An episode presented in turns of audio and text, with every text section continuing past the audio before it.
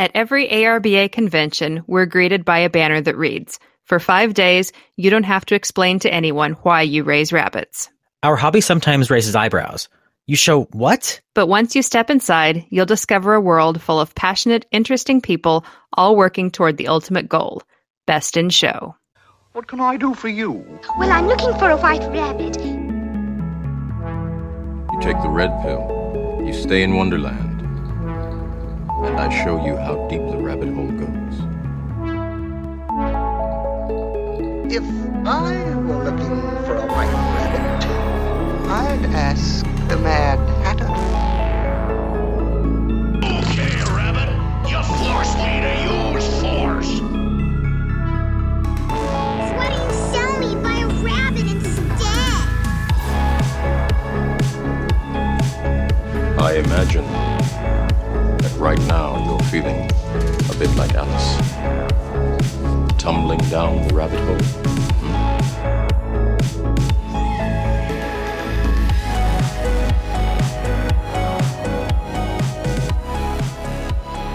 Welcome to the Best in Show podcast, the only podcast dedicated to the rabbit and cavy industry. This is episode 41, part two interview with Kevin Whaley and a tour through the ARBA's new headquarters. My name is Alan Messick. I am a rabbit geek and rabbit judge from California, and I am joined with my stunning co host, who also happens to be a rabbit geek, rabbit judge, and ARBA Standards Committee chair, Bryony Smith from Kansas. How's it going, Bryony? As always, you are too kind. hey, we're a good match. that we are. So I'm actually wrapping up this week. Um, this tomorrow is the deadline for clubs to send me their vote in varieties. Um, the results of those ballots with that new process that the Standards Committee instated with the approval of the board in Louisville, Kentucky. So we are looking forward to filling out some groups and adding some varieties that can provide hopefully some genetic support and quality improvement to some of those that are already existing. You are a busy, busy bee. Do you remember those times where convention started like maybe a few days before convention, not not not months out like you have now? Not like as soon as I got home from the previous convention. Yeah, precisely. Oh my god. you know, I always think it's funny. You see brand new convention people at convention their first time, and they're like, "I'm a nobody. Nobody knows me."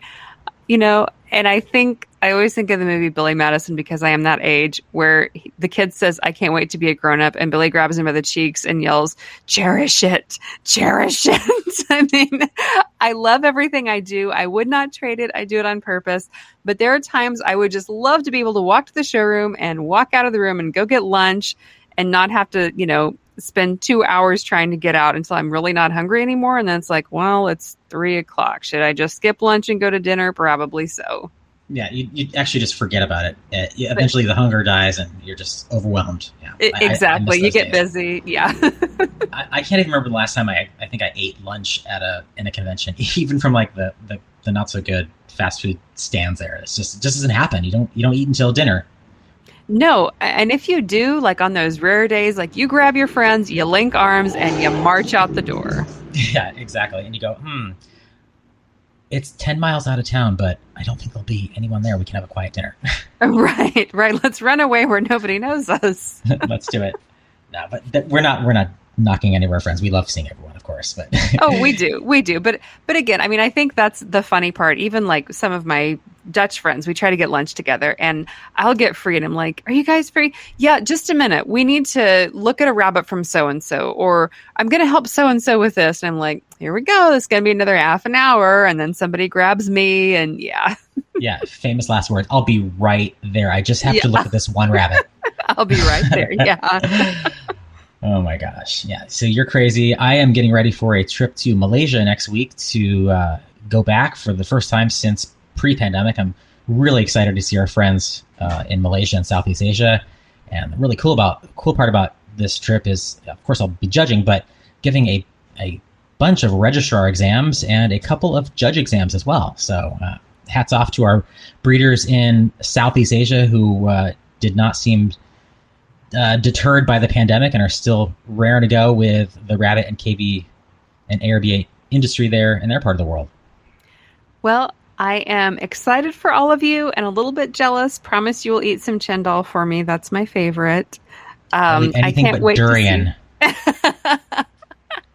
I can't wait to see pictures. And yes, I I don't think. You know, I don't know. You might get harassed by durian in some memes, but Uh, they always they, that's how they prep our trips by, by Yeah. taunting us with durian. Ah, yeah, so what does it taste like to you? How would you describe the taste of durian to someone It's- who's never had it? It's not appropriate for a podcast. I will tell you that because I did say what it exactly tastes like one time in front of everyone when I was there for the first time, and they looked at me like, "Oh no," you know. Uh, it's it's like sewer. Let's go there. It's it's it's terrible. The smell is is far worse than the taste, but once it's in your mouth, and then you have to. I'm sorry, you burp it up for eight hours afterwards. It's terrible, and they love it. What about you? I would describe it as first of all, it's if you've never seen it, it's a spiky ball of fruit and I am convinced that the only reason anyone ever tried this was because some teenage boys dared each other. I don't know what other sort of person would say, "Hey, look at this spiky hard thing. It stinks. Let's eat it." Yeah, let's Um, open it up to a very gooey, gooey, soft, like almost yogurt texture interior, which looks nothing like the outside, and certainly Yes. smells far worse than the outside, which does stink as well. The outside smells like rotten cantaloupe, and it Mhm. kind of gives me a headache if I sit at a durian stand too long. The inside, so there's these pods inside, and the texture of them totally creeps me out. It's far too like skin like, so I couldn't eat that. I tried the center, which you're right, has this yogurt or pudding texture, but imagine making vanilla pudding and instead of using milk, replacing it with kerosene. yes, that's a great way to great way to describe it. And I can smell that stuff from thirty feet away. And the the best sign I ever saw in Southeast Asia was in Singapore at the Changi airport. It's a picture of a durian and a big slash through it, meaning don't bring it in here because it's going to stink up our airport. I totally agree. it's it is banned or illegal in those countries actually to take it on public transit because it stinks so much. That's why there are durian stands. So people that don't own a car, who maybe travel by motorbike or public transit, that's where they get to enjoy durian is at an outdoor stand. Um, you can only take durian home if you can get it there yourself. And and they can find it blindfolded by their nose. They Well, they have- everybody can. Yeah, and they but they they yearn for it. They there's durian season, which always blew my mind because it seems like every time I go there, and I've been there at every time of the year, it's always available. Unfortunately, I can't even imagine what it's like in season. Well, I actually I have met one person there who didn't like it. She said my family would bring it home and I would go in my room and cry. but so there's always somebody. You know what? I am the Kansan who does not like barbecue. That's that's that's weird. I'll give you that, but it's not as weird as as someone from Southeast Asia not liking durian, and that woman needs to be my bestie because I totally agree with her. She's a rarity. So, well, I want to talk to you about uh, the last podcast, episode 40 with Kevin Whaley. It was one of my favorites, I have to say, and I'm super excited about the second half of your interview with Kevin today. He is uh, far too modest. I mean, I, I I listened to it several times. In fact, I just couldn't get enough of it. And his take on the car, as he's brought up several times, uh, is is really funny to me because I was sort of around during the backstory, and he makes it sound like you know, yeah, I made it there in four days, but he doesn't. He leaves out the part about the buying it, the part, the getting it from Arizona to KW, and then refurbishing it because he talks about oh it's kind of, kind of a rusty exterior wasn't like really ready to go no he redid the car in like four days shipped it to pennsylvania and it arrived just in time for the opening that, that you were there for i mean and that is just one component I, I believe that a lot of what happened there was so magical and thanks in large part to his brilliance, and he's far too modest. I, I thoroughly enjoyed the interview, and I cannot wait again for what's coming in this episode. I thoroughly enjoyed doing the interview, and it was one of the easiest I have done. Um, it was kind of knocking cobweb, cobwebs off after a little break, but it was easy. We didn't even have to edit it, it just flowed. He was a great interview subject, and I'm so glad that he could share all of his work and passion for the hobby in this format for everybody to listen to. Yes, and everyone stay tuned for this episode. And uh, by the way, Bryony, have you read the current issue of Domestic Rabbits magazine? I have. And how did you read it? Well, I first read it on my app because we actually get access to it there before it even hits the mailbox. Wait, that's a thing? It is. Well, tell tell everyone about that because uh, I think some of us are still in the dark ages of paper.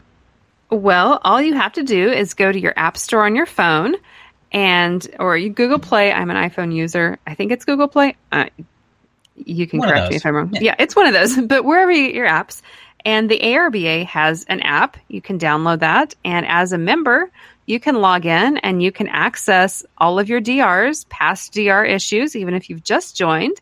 You can access a member handbook, the guidebook, um, and all of these things. It's on your phone, it's at your fingertips. You can even purchase an electronic copy of the standard that's housed in this app. And I do use that at the show because I look at mine almost daily.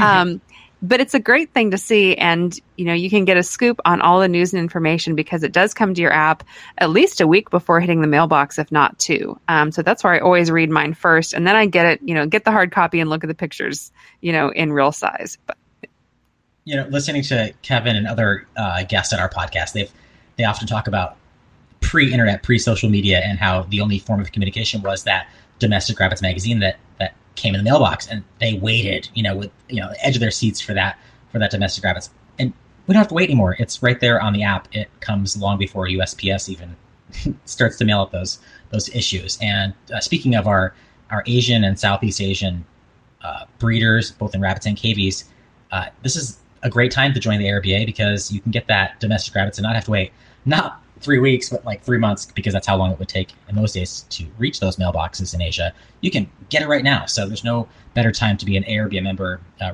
wherever you are in the world and to hear all about the latest happenings uh, in moments, in minutes. And uh, this is a reminder, everyone, that uh, the Rabbitry on Facebook will continue to serve as our hub for the Best in Show podcast. Links to all of our previous episodes, uh, that's 1 through 40, and we are at 41 now, are still there, archived forever, with links and photos to our amazing guests. We have lots more coming for you this fall and beyond. And uh, so if you haven't already, find the Rabbitry on Facebook and like it, and please share it with your friends on Facebook and social media, wherever you reach out to people. Tell us about the tell them about the Best in Show podcast. It's uh, it's a great thing we've got going, and we want more and more people to listen. And whichever way you listen to podcasts, whether it's on Apple, Spotify, Google, or Audible, Best in Show podcast, it's on it. So find us on it, and please like and comment. Those likes and comments mean the world to us, and they also help us to gain some relevance. So give us those five star ratings. And Bryony, I think you've got um, a listener comment to read for us this episode, don't you? I do. This one is from Stillwater's Rabbitry, and their comment is subscribe to the Best in Show podcast, and it's like pulling up a chair to a judge's table, helping a breeder in their barn, treatment of illnesses in a vet's office, understanding breeding techniques from a firsthand experience, and getting your passion for rabbits re energized with countless breeders' success stories. Thank you, Bryony and Alan. And thank you. Yes, um, I think that that is the best praise I think at least that we can get for this podcast, at least me, um, is just to know that it's given you something useful and tangible and helpful. You know, entertainment is awesome, but a way to improve in your hobby, something to learn, or even just like they said, re-energizing that passion for the hobby. That's that is high praise. It is at the core at the reason why you and I started this over a year and a half ago. So we hope to keep it going. That we do. Hey, Alan, what do you call that gross buildup that happens in the rabbit's favorite corner of the cage? Oh, I know exactly what you're talking about, Bryony. Those rabbits are creatures of habit, and that favorite corner can get really disgusting. With Dutch, it's normally bucks, and I call that buck sludge. And once they find that corner and start at it, it just starts to build up layers upon layers of calcification. They start molting, it sticks into it, and pretty soon you've got a solid mat of yuck. Uh, you mentioned it this time of year, especially when they are beginning to molt into their convention coats. It gets really bad. And it's also the number one cause for rusting and failure of cage floors. Trying to get that corner clean is the worst part of chores. I call it, uh, well, let's say your term buck sludge. It's uh, it's podcast friendly. What I call it is not, and I have to perform like a gymnast to get to the back of the cages on the bottom stacks to get to that nasty buck corner. Well, I think I may have found a solution for that. Oh, oh, Bryony, um, you always have the best savvy solutions. Do tell. I just received this cool contraption from KW Cages called the Magic Corner Cleaner. It is designed to fit perfectly in the corner with special blades that fit in between the wires and make quick work of removing all of that built up debris and nastiness. I found that it works like magic. Well, Bryony, I've got to grab one of those magic corner cleaners for myself. It's time to clean up those cages to better condition my convention entry, especially. And just a reminder to our podcast listeners that if you're interested in this incredible Magic Corner Cleaner or any of the other innovative products at KW Cages, use the promo code The Rabbitry to receive a $10 off coupon on orders over $75 at kwcages.com. And if you're attending the 2022 ARBA convention in Reno, which everyone should, you can pick up your orders from the KW Cages booth with your pre-order through their online store at kwcages.com. Can you tell us a little bit about that um, kind of entrance section and what is there in that lobby area? Oh, uh, yeah. Well, okay. So when you first come in um, to the right, there's uh, what I call kind of the John Fair tribute.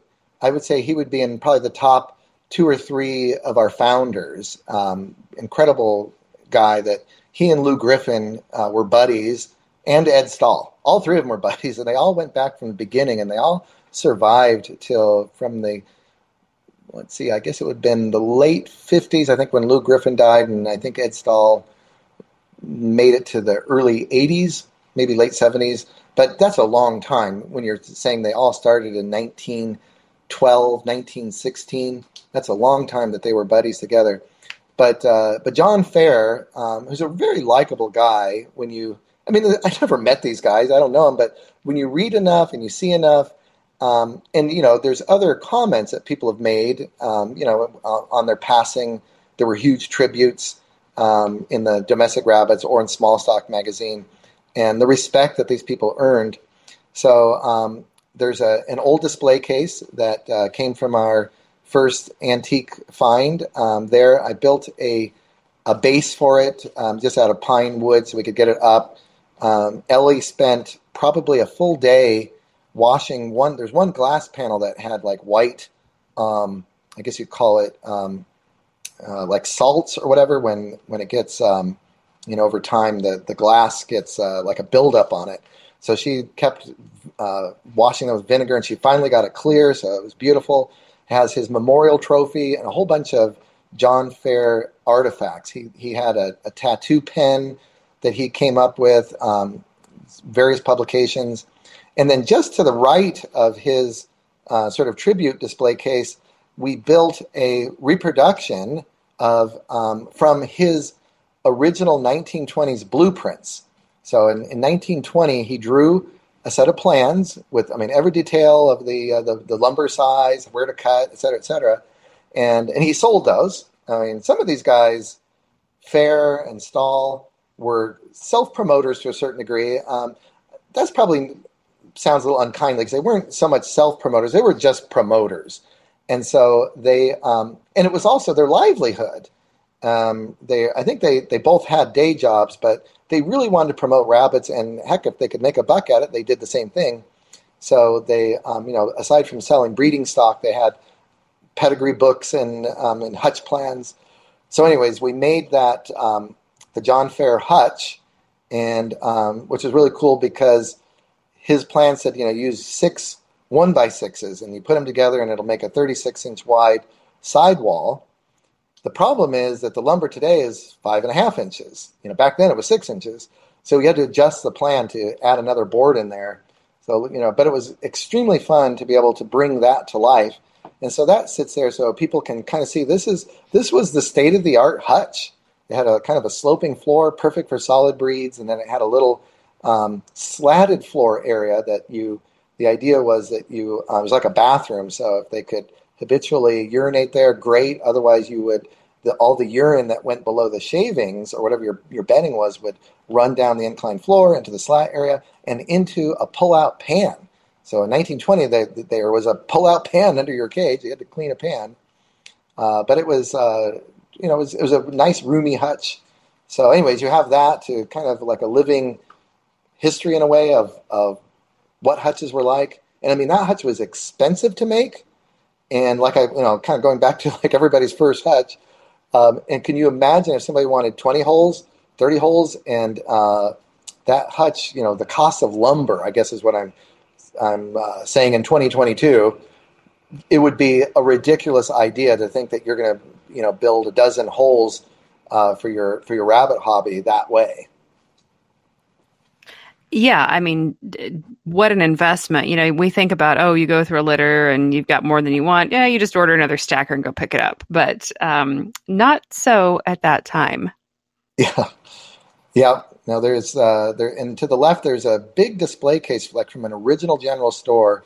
It's about 20 feet long and uh, and all glass shelves, and so that has all of the um, a lot of the the really treasured things. Like it, it has the John Fair's membership card and uh, uh, Jimmy Blythe's and uh, pedigrees from Lou Griffin and others. Not I, am focusing on those guys. Those are some some definite pioneer heroes. But um, you know, there's Fibber memorabilia, Oren memorabilia. But to be able to look at some of these things and see that these uh, went, you know, belong to these greats, and and now they're on a display that you can look at. You don't have to go look through a file cabinet or or you know ask what is this stuff. It's it's uh, so it, it's uh, really neat to go through there, and you know if anybody's able to get there, you have to spend. It's not like you walk through it in 30 minutes or even 45 minutes. You really need a few hours to to go through if you if you just kind of want to take it all in. Oh yeah, we went there for the grand opening, and it was you know you kind of get a taste of what's on the surface there. Um, you know what is there and what you want to spend time with the next time you come back. Yes, yeah, and that that when we went to the um, Henry Ford last year, and I'd never been there, and it was really exciting because it's a, it's one of the biggest, kind of like a Smithsonian, but a little bit different um, there in in Dearborn, Michigan, and you need two days probably need three days to go through and see it all. And um, and you know the thing is that people have different interests. And like whenever I go to some kind of a museum exhibit, they'll always start with like kind of the prehistoric stuff, the ice age and and and that. Ah, it's kind of boring to me. So I I tend to skip that. Somebody else might like that, but when I get into like the uh, 1890s, early 1900s, I love all that stuff. It's kind of the industrial age. I, I like all that. And, and then, but you know, for the future, we'll have we'll be able to expand more in the 1950s, 1960s. You know, there's some stuff there, but but sort of chronologically, um, what we were able to do in in you know the the three or four months we had started with you know the oldest, going from you know there's the the, um, the wall, the Bobby Whitman Gallery, which are all of the original. Um, engravings. That's where in the 1500s, 1600s, 1700s, 1800s and really up into the early 1900s to make any type of a graphic image. They didn't have halftone photos they could print. It was all um, an engraver with his sharp object engraving into. First, they did it in copper and metals and and uh, newspapers in the 1890s. For economy, they would have wood engravers, and they use a piece of hardwood, and they would. And you see all these little lines that were really good for graphic images. They would reproduce. So we have a really great collection of, of and they're all domesticated rabbits, not wild rabbits. And there's, you know, there's a lot of other aspects of rabbits, but our focus are domesticated rabbits, the domestic rabbit, in mostly in the United States. So tell us about how the library space is, you know, arranged in this facility. Yeah, the well, the original general store um, it, on the back of it was an added on room that was built when they well the story on the store is that it, it was about two blocks away and it got moved to its location to save it because they were going to do some development or something so um, the owner that uh, eric bought it from was really uh, had a lot of good foresight to save it he liked the store because it, it was uh, from when his in his childhood and that's why he saved it and then he built on the back of it, I guess just to get more retail space because his wife had a sort of a craft and quilt store. But he built the most spectacular room. Um, it's it is now officially called the, the library as far as the whole headquarters go. This room is the quote library end quote. But we were calling it the beam room because he took these large reclaimed hand hewn beams, like maybe 12 inches by 12 inches. I mean, these are major beams And there's one going down through the center and some beams that hold it up, and and it, so it's kind of like a, a really impressive room. And so around the perimeter of that are all of the bookshelves, and uh, Ellie and her crew, and Johnny uh, Hostner came and helped, and she had I think some 4-H uh, helpers um, that came out there, and they got all the books organized um, in chrono order. That is not a small task because there's there are literally thousands of books, and in the move they didn't move organized where you know you just put them right back. You have to go in and figure out what is what and so on. And so it's a really impressive room where you you really see the the breadth of all the volumes of stuff that you could research and see. And and honestly, you could pick up uh, one of the like a bound volume of small stock from 1947 so that's probably two inches on the shelf. You pick up this bound thing, and you could spend the next three hours looking at it. I mean, and that's just two inches of the whole collection, and it goes on and on. So the so the back library room is a to me a, a really special place.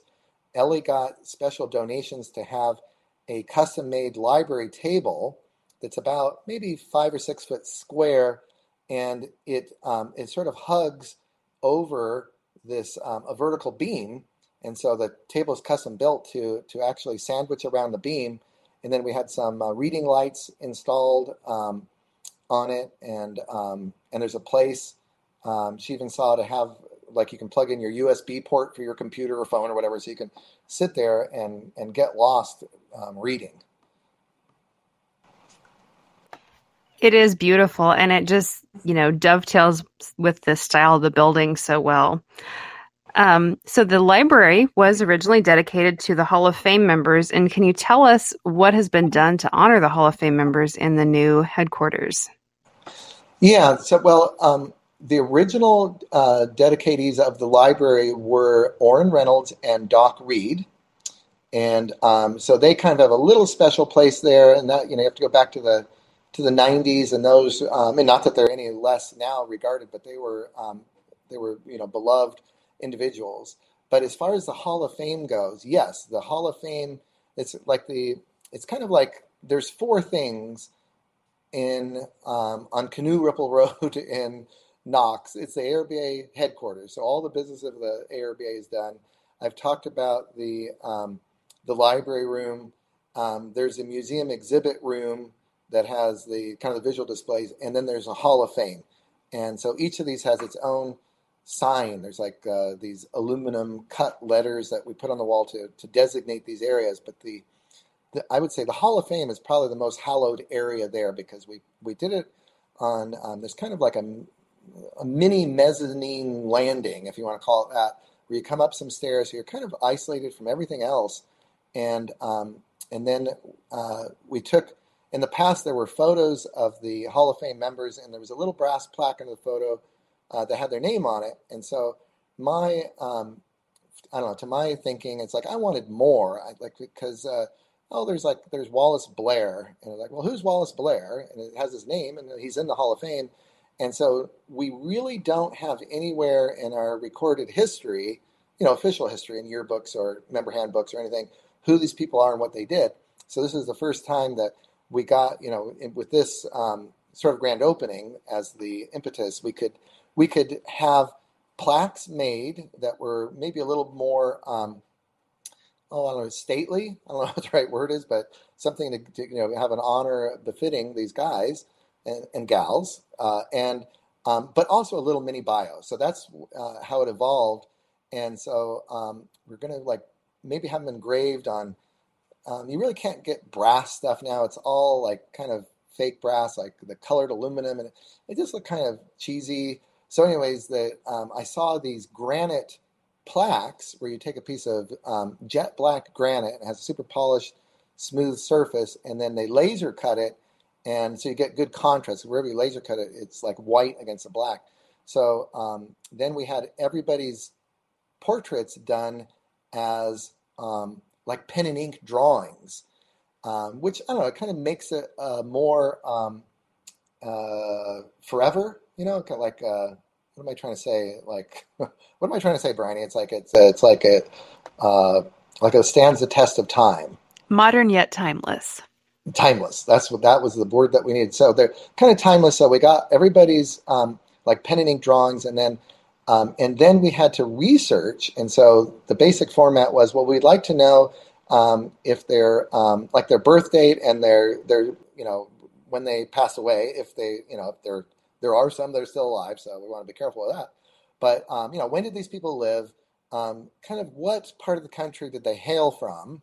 Um, and what we found in that, a lot of people died in a different city, like maybe that they had retired in. But so part of that was like, well, where were they from? You know, uh, Ed Stahl um, was from Holmes Park, Missouri, and I think that he passed away in a you know in a in a rest home in a different state. So that so we wanted to put the the city that they hailed from. Um, you know, that's one of I call it kind of an ARBA standard.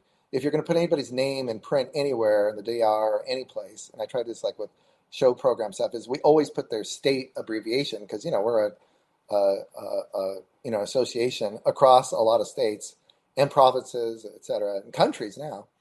But um, so we wanted that, and then a little bio, like why are they in the ARBA Hall of Fame? And there's a lot to be learned there. The first ten were, well, yeah, the first ten. No, I'm sorry, the first twelve that were put in the Hall of Fame um, were not they were not called we're putting you in the hall of fame when they were presented a plaque and uh, so there's there were two things uh, harry harrelin was our first hall of fame member but what he got in 1952 or 53 was a plaque at an ARBA convention presented by the board. And it wasn't just a plaque it was a bronze casting. And it had um, a, a relief casting of his of his face of his portrait. So it's almost like a sculpture of him in this plaque, and um, it had every ARBA director's uh, and board member's name presenting it to him.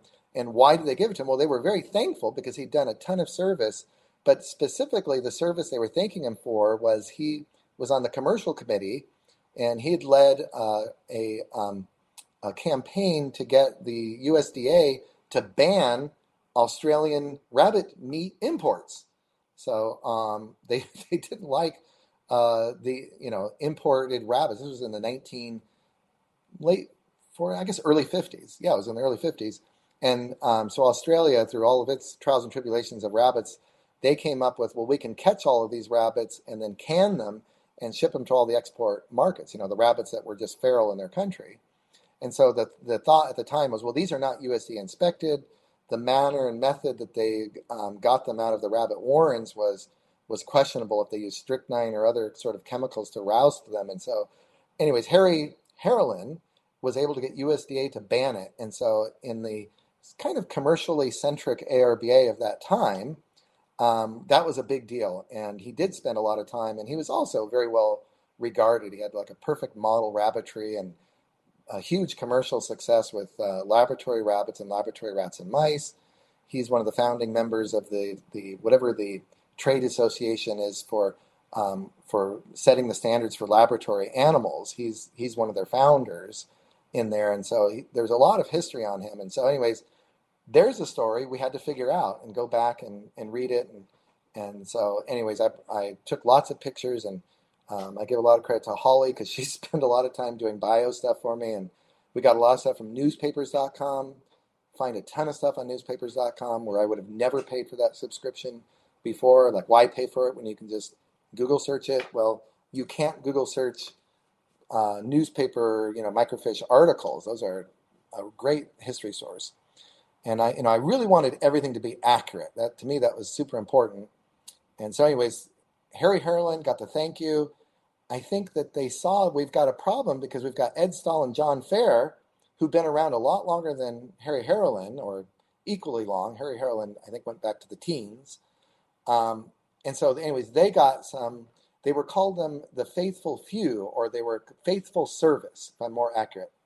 All they were all cast bronze plaques. Today, that plaque would cost a couple of thousand, I'm sure.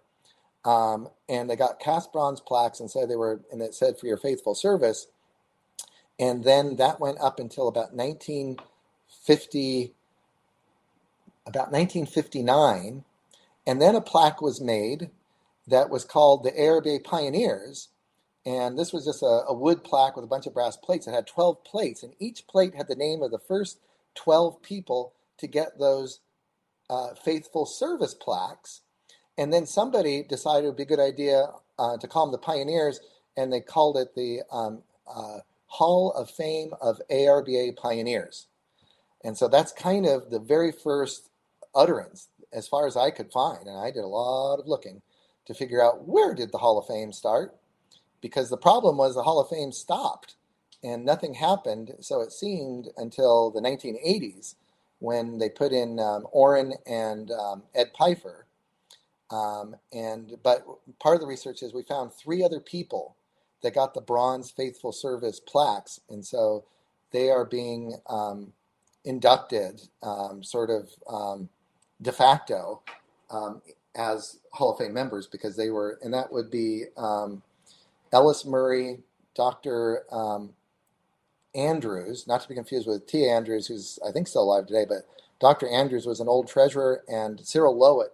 All three of them, all three of those that got the faithful service plaques in 19, roughly 1960 to 1964. The exact same plaque that Ed Stahl got, the exact same plaque that John Fair got, the exact same plaque that Orrin Reynolds got after the fact, all the same wording. Um, uh, those three got it, and we've got the photo evidence in the in the stock mag or the small stock magazines that they were presented. It's just that people weren't accustomed to calling it Hall of Fame back then. Which is interesting how that has evolved. Um, and this is saying a lot, but to me, that was my favorite part of the whole experience was the way that that was done and the way that it not just has pictures of our Hall of Fame members, but tells stories um, I know for me, it was really cool to see that people years and years from now will know a little bit about the people that I grew up looking up to. And, you know, they'll be more than just a photo on the wall of some old person that nobody knows anymore. Yes, yes. That, I mean, that really, uh, I think you said it very well. That encapsulates what really the whole purpose for whether you, you know, whether it's museum, library, Hall of Fame aspect, but the whole um, being able to tell the history. I mean, first of all, history is probably the number one asset of the ARBA. I mean, there's real estate and there's bank accounts and there's those things, but you could not purchase the history and you cannot put a, a dollar figure on it. But to be able to now, uh, me feeling, you know, I feel a little bit uh, like I'm starting to get crispy around the edges. You know, I've been doing this for 50 years or so, and and and I've seen, you know, there's there's, you know, we've got Glenn, uh, absolutely uh, gem of a of a treasure, and and there are other survivors from his era, but there's not a lot. And then when I look back, and, and I'm sure you do when you look back when you're first in rabbits, gosh, there's a whole lot of them that aren't with us anymore. And then I and I go back, you know, when I was a little kid, and I remember these guys, and I mean, they're that whole era is gone. So it's kind of like that that era that raised rabbits in 30s and 40s and gone, and the ones from the 40s, 50s, 60s are going, and you know, and so those stories, all the things attached to them, the um, you know, the, and the Hall of Fame, uh, these folks that are in there. I mean, one of John Fair's thing is when when they when he did the presentations of these plaques, and sort of his whole faithful few mentality is that honor them when they're alive because uh, we should all be able to enjoy that, and they should be able to enjoy the acknowledgement of their you know their their labors and and you know so that's kind of the the baseball hall of fame has posthumous uh, hall of fame members and I and I'm mentioning baseball hall of fame because when I was trying to design like what should the plaque look like and how should we do it I looked at a lot of hall of fames and and definitely the baseball hall of fame above all is you know Cooperstown and I know it's baseball it's not rabbits but doesn't matter it's a it's an interest uh, you know an intense interest that people have and honoring the people that were in that. And it's not just players; it was writers and journalists and everything else associated with it. But the the very design, the graphical design of the plaque, is based on Cooperstown. The story that each plaque tells, um, I kind of borrowed from Cooperstown because what they do is when someone's nominated and they vote and they, they get sports writers that do it, is then they nominate or somehow select a sports writer or a team of them and so they write the descriptions. And so in that way, a sports writer is not going to be all drab and like just, you know, factual and, you know, textbook boring. They're going to put a little flair and put a little, you know, a little bit of uh, love into who this person was and what they did and, you know, why uh, why we find them to be interesting today. And so uh, th- I, that part I, I, I really uh, like, you know, that for people to be able to see. And you know, not, before it was very nice because we had them organized, we had their photos, but now you can you can get a little bit more. And I think over time, those stories might be able to disseminate into member handbooks or other places where people can get it. Yeah, I mean, they were beautifully well done. Connell's made me cry, so well done. Aw, that's touching. That's right. Yeah, no. Con- and you know what?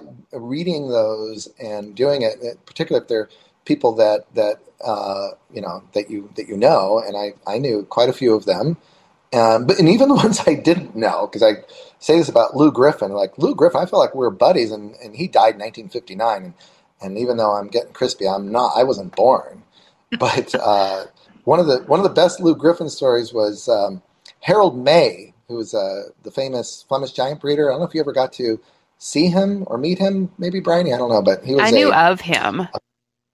Okay, or if, I mean, if you if you like saw he and Red Dent were the Flemish Giant um, main promoters, uh, really, in, as far as I can remember, in the '80s, '90s, and I can't remember when they passed, but probably into the early 2000s. But always in the Flemish booth, always. But Harold May in our archives, we have his writings, and he has a binder where I think for the Flemish Giant newsletter, he would write um, monthly or bi-monthly, whatever, whenever uh, they came out, articles on the history of the Flemish Giant Club, and it's it's not just like a pretty simple fact-based history. It's got story after story after story. And uh, one of his stories was that when he went to the 1983 convention in Colorado Springs, um, which was my second convention, so I kind of have a little bit of a memory of the lay of the land there. But it was in, it was kind of in downtown Colorado Springs, and it was in a hotel. And uh, so everybody stayed in the, a pretty nice hotel upstairs, and then you got on the elevator and went to the parking garage down two and three levels down in the parking garage, and that was the convention. And the conventions back then were probably only four or five thousand rabbits, and the smell was not very good, but all the rabbits were there. But he was telling a story. Um, I guess he didn't drive, Harold May, and I don't know if he was disabled. I'm sure somebody knows that, but um, uh, maybe he just didn't drive. But he had somebody drive him, and so he had his driver. One of his goals was to have his driver take him to Lou Griffin's house, and Lou Griffin lived in Colorado Springs. And um, since Harold May was a kid, he remembered his address. It was on uh, I can't remember Contessa Avenue or some something like. He remembered the the street name, so he, they didn't have time. He didn't get a chance to drive there, so it's time to go to the airport. So he told the guy driving him, "We have to go by his address." And so they got the address. Well, it turns out it was like two blocks from the convention because because you know the country back in the teens is the city now, and, and a lot of my a lot of my history with the benefit of Google. You can look up these old addresses, and they're all in like the big metropolitan downtown centers where in the teens and 20s they were in the country. So he drove by his house and he, and he said it was a cathartic experience. It was like a mecca for him because he looked up to Lou Griffin. He was, you know, in charge of the Flemish Club. And since he was a kid, he would send letters to this address. And it, it was just a plain, nondescript, uh, probably 19, early 1900s home. But anyways, we have that that story in there, and it's like I don't know, maybe people find that to be odd, but but it meant so much to him because it was his childhood. You know, like Bob Bennett was my childhood, and and you know everybody has what they grew up with, and uh, and it becomes profound uh, with the passage of time. That it does. Um, so, talking about tributes to some of those individuals, tell us about the executive director's office and all that's in there.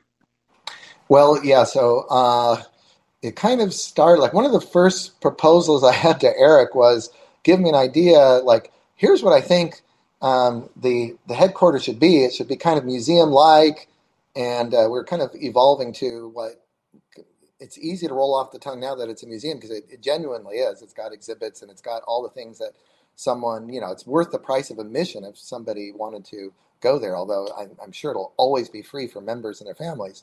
But um, but to make it museum like, well, so one of the things I did is there's a um, kind of an iconic photo that you'd have to go back to the 1920s or 30s standards. It was actually the standard and guidebook back then. But um, one of our first um, truly legitimate secretaries was um, Arthur Weygand, and he was in Chicago. And um, when he got the reins of the headquarters office, it was really in disarray. There were lots of scandals and money missing. There was a there was a lawsuit, and and so he came from the railroad as some sort of um, as a minimum some kind of an administrative uh, manager, and maybe maybe even a higher executive.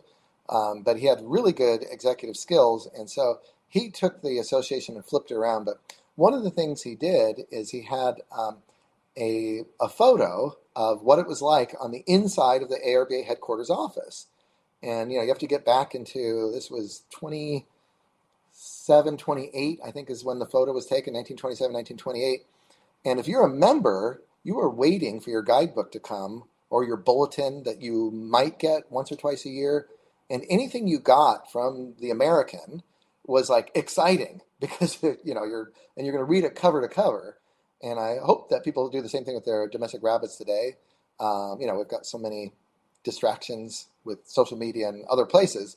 But um, how does this answer your question? Well, this iconic photo of the inside of his office, um, I told Eric we ought to blow this up and to make it like a mural for the wall. And there's there are actually two photos: one of his inner office of Arthur Weygand, and then one of the outer office, which was his staff. There are about five ladies that worked for him including um, Norma. Her name will come to me, but she was our first ARBA officer, um, our first treasurer, um, or lady treasurer. There were treasurers before, but she was the first uh, lady treasurer. So anyway, she's in that uh, photo. Really cool. The, and you have to see it because the office has all kinds of rabbit um, memorabilia, framed art on the walls. It has the Whipple, uh, or one one um, print from the Whipple collection you can make out on the back wall of this 1926 office. And those Whipple photos would have come out in Fur and Feather magazine in probably the teens and 20s. So Arthur Weygand had it framed and on his wall. He has a taxidermied Flemish giant, which is just kind of in a, in a really good mandolin pose. It looks great.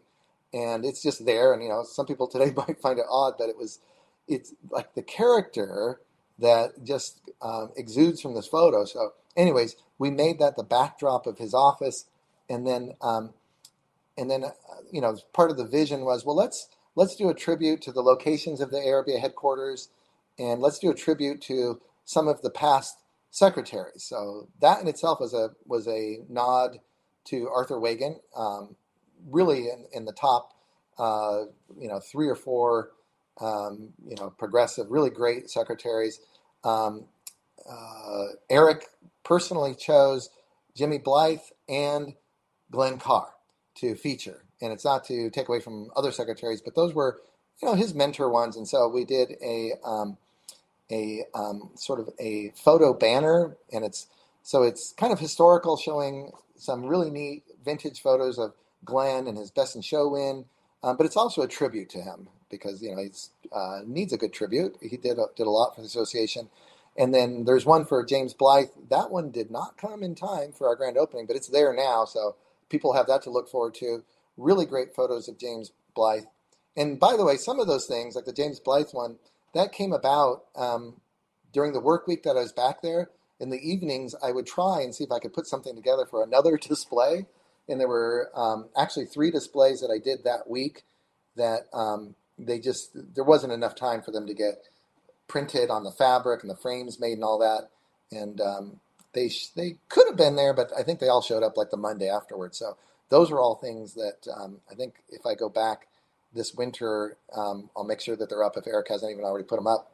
And that's something for people to look forward to. But but in his office, it's kind of a tribute to the secretaries. Well, I loved that. And um, some of us that got there a little bit earlier had the privilege of being there when Glenn walked up and saw that. And I know that was very, very special to him.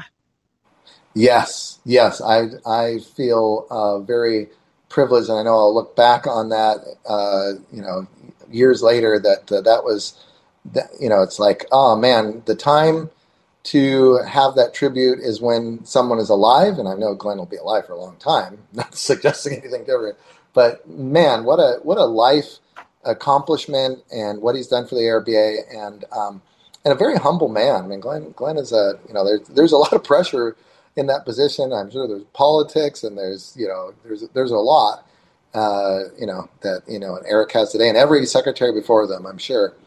And uh, so, anyways, uh, Glenn is a is a really good uh, uh, mentor for us all to have. Yes.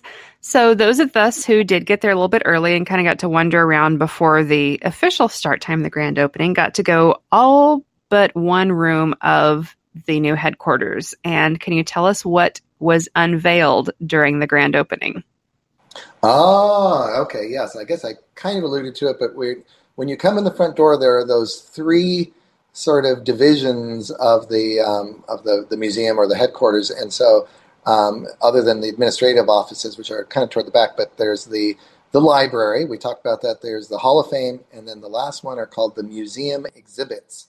So there's a sign above uh, this old uh, 1890s panel door and uh, so we kind of left that for like a surprise factor. But when you go in there, um, it was the the livery or sort of the feed store part of this 1890s building. It's the original structure. It's kind of an, an L-shaped plan, the floor plan. So this is uh, kind of the leg of the L, and the room is about 30 feet square. So it's a pretty good sized room, 10 foot high ceilings, and it's got all original. Um, the, the weathered, I think they call it fumed um, shiplap siding. So it's a, a, a way of saying it's like really darkened lumber, and it and it so it's got this really neat.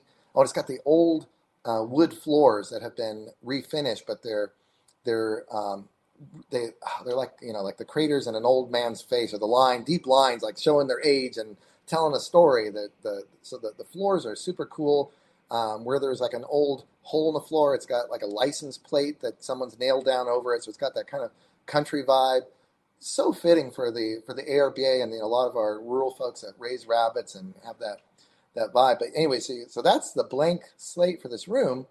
And uh, so when you go to the right, we have what we call the Whitman Gallery, where we where you start out chronologically um, with these old wood prints of rabbits that, by today's standards, they look pretty primitive. They're not. I mean, some of them look pretty bad. I mean, they're kind of cool looking, but um, but that's what that was in the eye of the artist at the time, and these were domesticated rabbits. Uh, you can find tons of things on rabbits that people Audubon that people are viewing in the wild, but a lot of these are um, domestic rabbits, and some of them were done for scientific books. But um, anyways, you get past that. That's kind of the oldest stuff, and then we have um, what are um, I call them panels, but they're they're visual displays. So they're they vary from seven foot high up to ten foot high, and they're backlit fabric displays. Um, it's kind of like the latest thing you might see in a museum. If you go through airports, you'll see them as advertising displays on the walls, where it's a backlit display. And if you go up and touch it, you realize it's it's actually a fabric material, um, but it it has um, this luminosity to it that really makes it pop out and stand. You can see it. It's great for these old sepia print photos. You can see them clearer to, to a good extent. But anyways, you walk around and um, it's kind of taking you chronologically from the earliest rabbits. I call it kind of the poultry show era, the 1890s. Um, there weren't rabbit shows, there weren't rabbit clubs. If you were going to show rabbits, probably at a county or a state fair, or maybe at the local poultry exhibit, exhibit, uh, the poultry clubs loved it because uh, these crazy rabbit people will come in and pay them something. I don't know what they paid them, but they gave them something to share the rent.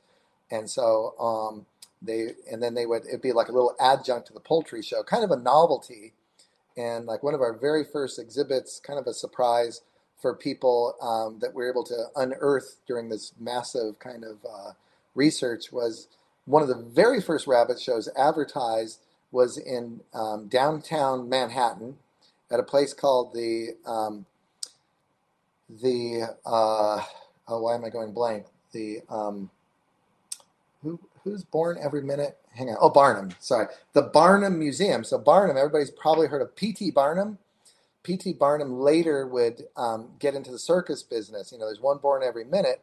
But what he had at that time was a pretty um, impressive building, a facade in downtown New York that was called Barnum's Museum. And it was kind of like a Ripley's Believe It or Not, um, um but it predated that because we're talking 1885 and it had um, all kinds of oddities that he would advertise and get people to come and pay admission. So one of those was a poultry show that featured rabbits, and so um, you know to, it was so novel then that he could charge a gate for people to come in and see these odd rabbits. And you have to realize that the domestic rabbit was not a common place. They weren't, you know, they didn't have, they weren't, you know, didn't go to the pet stores. You didn't, it just, it was a novelty. So to be able to see what you only knew to be in the wild here tame and, you know, eating a carrot out of your hand, etc., was, um, was cool. And so finding that was a, was a major find because it was like, wow, it's, it's not only is it rabbit history, but it's P.T. Barnum. It's like, man, this is like a cool factor all the way through yeah, cool factor all the way through definitely describes it. I mean, it's a really just beautiful, professional, wonderful exhibit that, you know, showcases the history of rabbits and also kind of gets you pumped up to be part of the future of it too. Yes.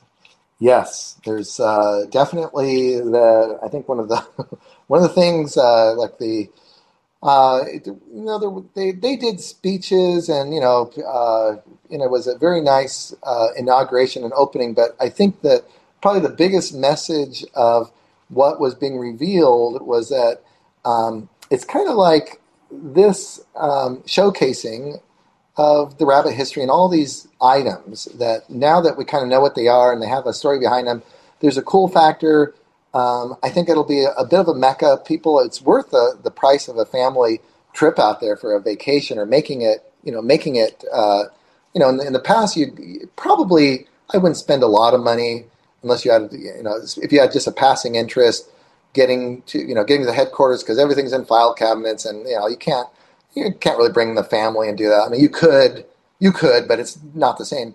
But here you could go, and I call it that I think I predict that it'll be kind of the Disneyland of rabbits that people could come and see. And that's not to um, to make it like okay, we're now a Disneyland, like you know, in a pejorative way, like it's something. But it but it's just everything that's the cool factor where Disney showcases really the best of Americana and, and the you know and and just a lot of the things that at least Disney thought were really cool.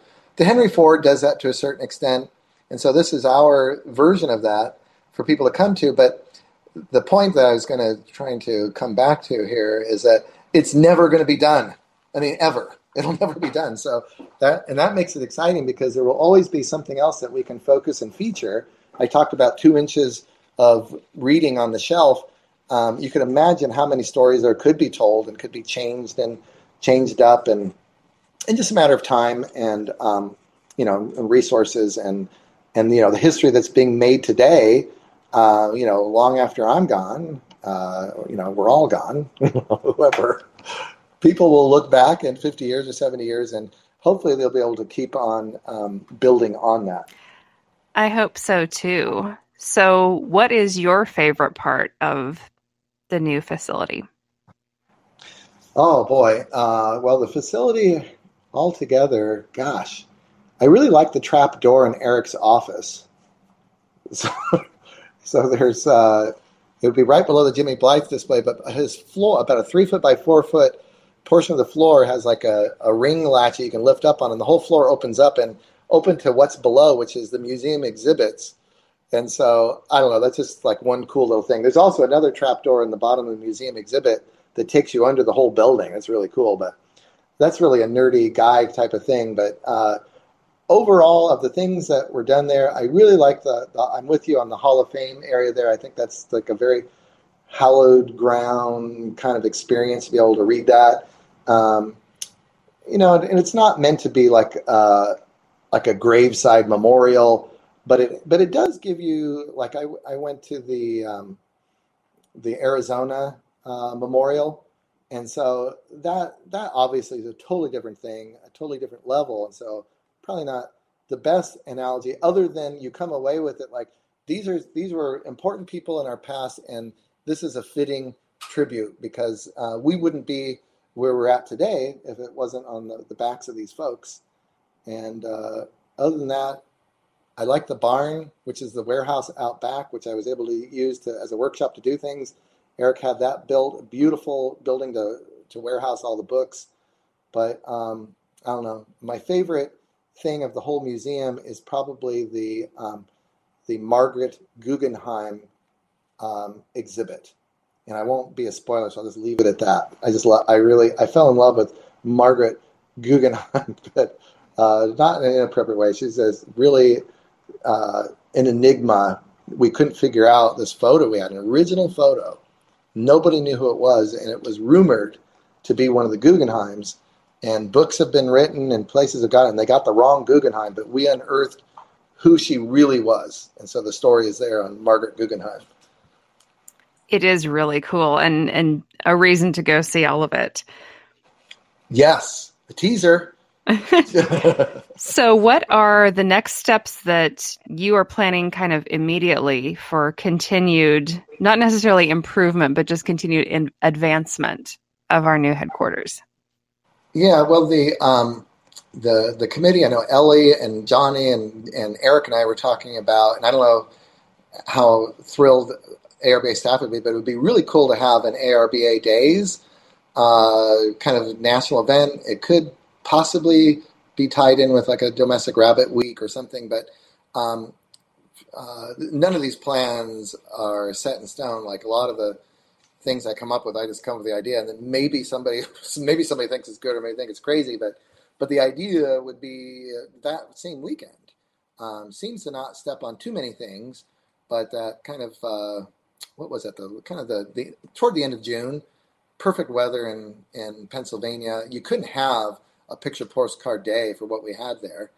Um, hopefully, it wouldn't rain if we had it again. But the idea is, if we had some annual event, that would be the um, kind of the deadline to be able to have maybe a new exhibit, a new feature, or something else, an enhancement to um, the the library and the museum.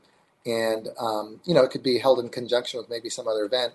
But the idea is that um, you know we all get together at the convention, and that's really great. But I think there's a certain number of people. I, am not saying that everybody could afford to make a trip out there, but there would be a certain number of people that um, I think would find that within their schedules to be able to come and, and participate. I think that's a really cool idea. So we have kept you for a while tonight, but I do have one last question that we ask all our guests. Um, tell us about your perfect rabbit show. Oh my gosh, my perfect rabbit show. Well, I've been um, kind of in the business, uh, or at least our California crew, Randy and myself and our our California one, of trying to envision that and then re-envisioning and reinventing it with each iteration of a convention. So, um, so I'm kind of thinking, you know, uh, you know, there's a there's a perfect local rabbit show, and then there's a convention. So maybe that's not fair because that's a that's like a rabbit show on steroids. But each time, I think this will be our sixth one. There's always like the brainstorming. What can we do different, or raise a notch, or make it smoother, make it tighter?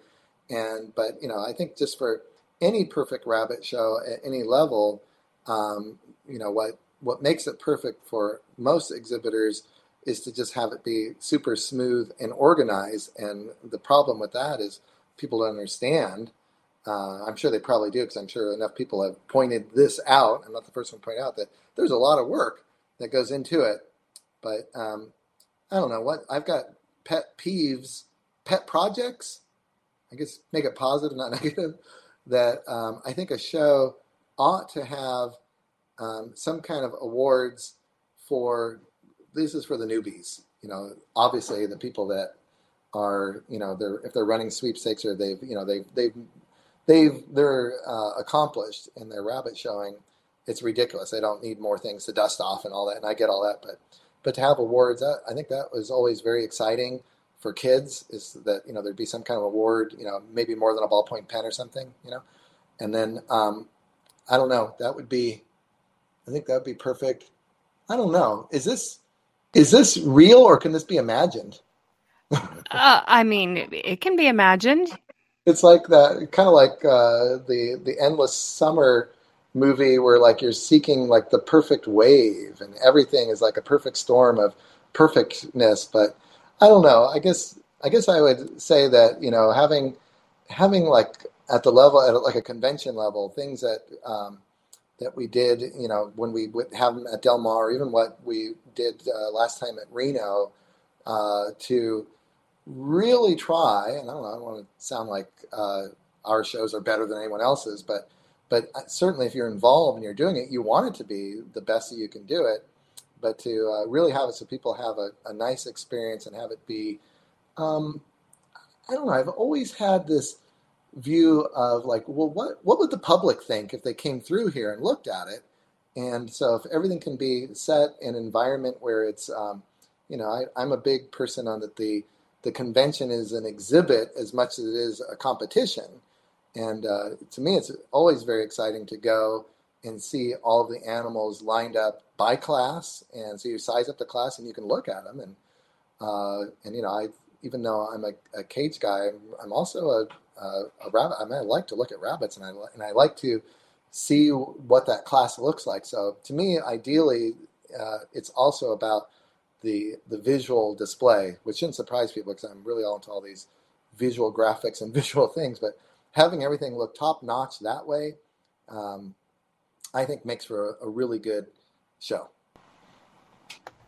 Yeah, I would agree with you. And I know that the West Coast conventions have definitely pushed the bar um, as far as good displays and things like that. So thank you again um, on behalf of everyone for the work that you've done. I know that you know those of who have seen the new headquarters are you know blown away, and I can't wait for more people to go and share their pictures and experiences and really kind of organically spread the word. Well, thank you very much for having me. I can tell you that it was probably one of the funnest things that I've done. I mean, huge credit to Eric for finding this place and and allowing it to turn into what it has become, um, and just you know having blind faith and and uh, and also tolerance for um, me being uh, prickly. I'm sure at times. So uh, it, but I, overall, having been able to recuperate, um, it, it was a ton of fun and um, and very rewarding. Bryony, that has to be one of my favorite interviews. You could hear the excitement and the the pride in Kevin's voice like I said last time, I've known him for over 20 years. He's been one of the most in, impacting people in my life, and uh, it was it was so Kevin. In fact, I think he was more Kevin in round two than he was in, in the first episode. And as he warmed up, and I think my favorite part when is when he uh, when you asked him that question. What are the three components you mentioned, Kevin, about uh, you know the new headquarters and, and, the library and museum, and he couldn't remember the third one. And then later in the episode, he's like, "The neon sign," and he just glowed, and of course had to talk about what neon sign meant. It was, it was classic Kevin. So job well done, and so happy to have him on here. He's he was on my bucket list. I'm going to tell you again, but I'm, I'm jealous that you got to do it. Um, fabulous interview, and, and thanks, Kevin, for all of your hard work. Yes, this is, uh, like you said, he's a bucket list guest and someone who has done so much for this hobby and industry, often behind the scenes and without people even knowing all that he has put in to make our shows and our hobby a success. Yeah, you nailed it. And we've talked a lot about the new ARBA headquarters in Knox, Pennsylvania, but for listeners who may not be familiar with the history of the ARBA headquarters locations, I believe you have a 100 year recap for us. That I do. So um, there's been some talk about, you know, we we belong to Bloomington, and Bloomington belongs to the ARBA, and and it did for a long time. But actually, the headquarters did tend to move more often, and for a long time, moved with secretaries rather than secretaries moving to it. Um, back in the kind of the turn of the century around 1919 1920 there was actually kind of a schism in the association and the old national, which is what it was called, folded, and the new national was what was carried on to become our ARBA. They were headquartered um, originally in New York, then moved to Crawfordsville, Indiana. Then, with the appointment of Arthur Weygand as secretary, it was moved to Chicago, Illinois, where he lived. Um, he was secretary for 20 years until Lou Griffin, who Kevin did mention in our first episode um, of the interview, was appointed secretary. And then the headquarters moved to Colorado Springs, Colorado, where he lived. Um, he held the office until 1946 when James Blythe of Pittsburgh, Pennsylvania was elected secretary. And the headquarters then moved again to Pittsburgh. Um, it was in a facility that we didn't own at the beginning. And in 1948, we purchased our first national headquarters building for $15,500. in Pittsburgh, Pennsylvania, and we remained there until January of 1973. And I will tell you, um, Deb Morrison created the cake that was cut at the grand opening. She did a beautiful job. That's something she's done for a long time is bake cakes and for weddings and things like that. And she put photos of a lot of these old headquarters, including that one in Pittsburgh, Pennsylvania, onto the cake, which was really neat. So cool. In 1972, Jimmy Blythe retired and Ed Pfeiffer of Bloomington, Illinois became secretary. And this was when we um, kind of took up residence in Bloomington because that was where Ed Pfeiffer lived. The building in Pittsburgh sold, um, said for a good profit at the time. Um, we moved to one rental facility and moved to a second rental facility and then purchased the headquarters um, at 1925 South Main in Bloomington, Illinois. Um, this was where Mr. Glenn Carr took over the office of secretary. He was actually the first one to move to the office. He lived in Ohio at the time. He talks about that um, in our episode that we did with him. That's definitely worth a re listen if it's been a little while. Um, he moved in in 1985 to that headquarters. In 1996, um, the ARBA purchased the building at Westport Court in Bloomington that we most recently owned. And this was a much different facility. It was kind of office up front and warehouse in the back. And at the time, it was a great move. It was, we got it for a great price. It was really helpful. We kept trailers full of ARBA equipment out there because there was a yard. There was some warehouse space in the back. I know they hosted some judges' academies back there for a period of time. Um, but one of the issues that we did have that we've talked about a lot actually over the years in board meetings and kind of among convention hosts is that the equipment would be loaded back in the trailers after convention and then it was stored there, which is not really good when you're talking about something that has had 20,000 rabbits urinating on it for a week. So it got kind of humid in there. The boards um, took a long time to dry out or didn't at all. That contributed to rusting of some of the coops that were stored on them um, because of, you know, soaking up that moisture and from the humidity in the air. And plus, it's not good for trailers to sit. Um, they need to move more than once a year. Um, so once um, Mr. Bob Price of Indiana, who's our equipment manager, actually donated some land to the ARBA and now belongs to the association. We built um, an equipment facility on the land that he gave to us. So now that equipment is able to be housed outside of trailers. It's able to be maintained through the year. It's able to dry out so we can take better care of our investment in the cages. Um, so we don't need that warehouse space any longer because we have that equipment facility in Indiana, which is a little bit more central, a little closer, um, especially for some of our West Coast shows. It's still a drive, but it's a little more central than Pennsylvania. So this kind of allowed us to go back into a smaller office and make this one what it is now. It's a working office, but it's also a museum, a library, a headquarters, and really from top to bottom, literally um, a tourist attraction and a place where anybody, whether or not they already have a rabbit passion, can come and learn about it and be interested in our hobby. I mean, it's, I hope that it will become, you know, along from, you know, other than our place, a kind of one of those n- little niche things. You know, you hear about these weird museums of odd things, and I hope that we'll get on lists somewhere because of our um, museum about the rabbit show hobby. I I think you were spot on with that, and it's uh, Kevin described it as as mecca, you know, for us rabbit and cavy people. It's it's our hub, and it, to hear him talk about the accumulation of artifacts that happened from when he and Glenn and others started the first library in Bloomington to now. You know, back then probably couldn't do it because there weren't the artifacts, but the collection of artifacts were, were housed in boxes, and now it's all out there for everyone to enjoy and, as we like to say, geek out on. So if you are in that area, we recommend it. I'm speaking like I've been there. I've been there before what you saw. I cannot wait to go and see what what the ARBA headquarters is today because, as you've described, Kevin's described, the Domestic Rabbits magazine, this issue has portrayed. It is amazing. It is like an immersive experience into our history. And I think that like I said, it's something that people can enjoy and learn from and appreciate, even if they don't know anything about the show rabbit industry or hobby at all. Um, for us, you know, a lot of the artifacts that were in the old library, they were wonderful. I mean, you would, as you said, go and geek out on that.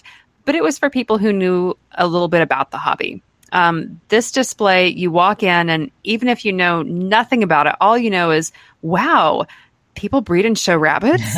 you know, that's all you need to know to appreciate these things and to really appreciate, you know, even, and again, I don't want to spoil it, but the placement of our industry um, in the nation's history as well. It's really fascinating. I just, I cannot wait for more people to see it, more people to take pictures and post it and talk about their experience and just kind of see it through so many different eyes.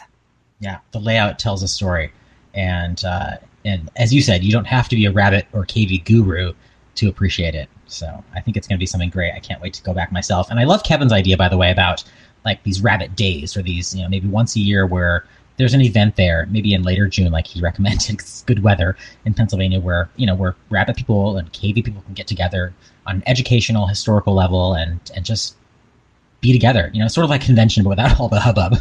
I was going to say we call convention the family reunion, but this will be the family reunion without the chaos. yeah, exactly. It's, like, it's delightful, wonderful chaos, but it is chaos. I love it. And just a reminder to all of our listeners that the Rabbitry on Facebook will continue to serve as our hub each and every week for these Best in Show podcast episodes. So it, we are at episode 41. I can't believe it. We've got loads more coming. You can still listen to all those previous episodes by visiting the Rabbitry page and uh, loads of links to those previous episodes, regardless of which platform you listen to the Best in Show podcast, whether it's Apple, Spotify, Google Play, or Audible. We are on it, and you can find us and your five star ratings and comments on those platforms mean the world to us. And if you don't want to drop a comment there, you can always email Bryony and me. We have a podcast email address. It's podcast show at gmail.com. Shoot those comments to us. And just like we did earlier in this episode, we will be happy to read some of those comments as we continue on in this podcast journey. A giant thank you to KW Cages for sponsoring this podcast and previous podcasts. And don't forget to use that promo code, the rabbitry at kwcages.com for orders over $75. You can save $10. And convention's coming up. Get those orders in. And if you're going to Reno, which you should, you can pick those orders up at the convention site itself. Um, and as we leave each episode, we've got a quote. I've got one picked out. Um, and I, I would sort of like to quote Kevin in this and, and how he finalized this episode by saying, you know, the best part about this journey to the headquarters is that it's not over, that there will continue to be history. And this museum, this headquarters, is going to be an evolution. And I, can't remember how he described himself. Maybe uh, he was was he crusty or cracking? I don't know. But we're all going to get there someday. But that this headquarters is that place for us to be a memorized or, or memorialized in, in, a way, and, and, not a dead person way, like he said. It's it's a way to celebrate us and and this incredible industry, hobby, whatever you want to call it, that we have been on. So the uh, the quote that I have chosen for this conclusion comes from Henry Ford, because Kevin quoted Henry Ford quite a few times when he reflected on some of the best museums that he had visited in the past and that inspired him when he helped to design the new ARB headquarters. And it, and it goes something like this from Henry Ford We don't want tradition, we want to live in the present and the only history that is worth a tinker's damn is the history we make today. And again, that's Henry Ford. That's wonderful. All right, everyone, we will see you next time. Thanks for listening.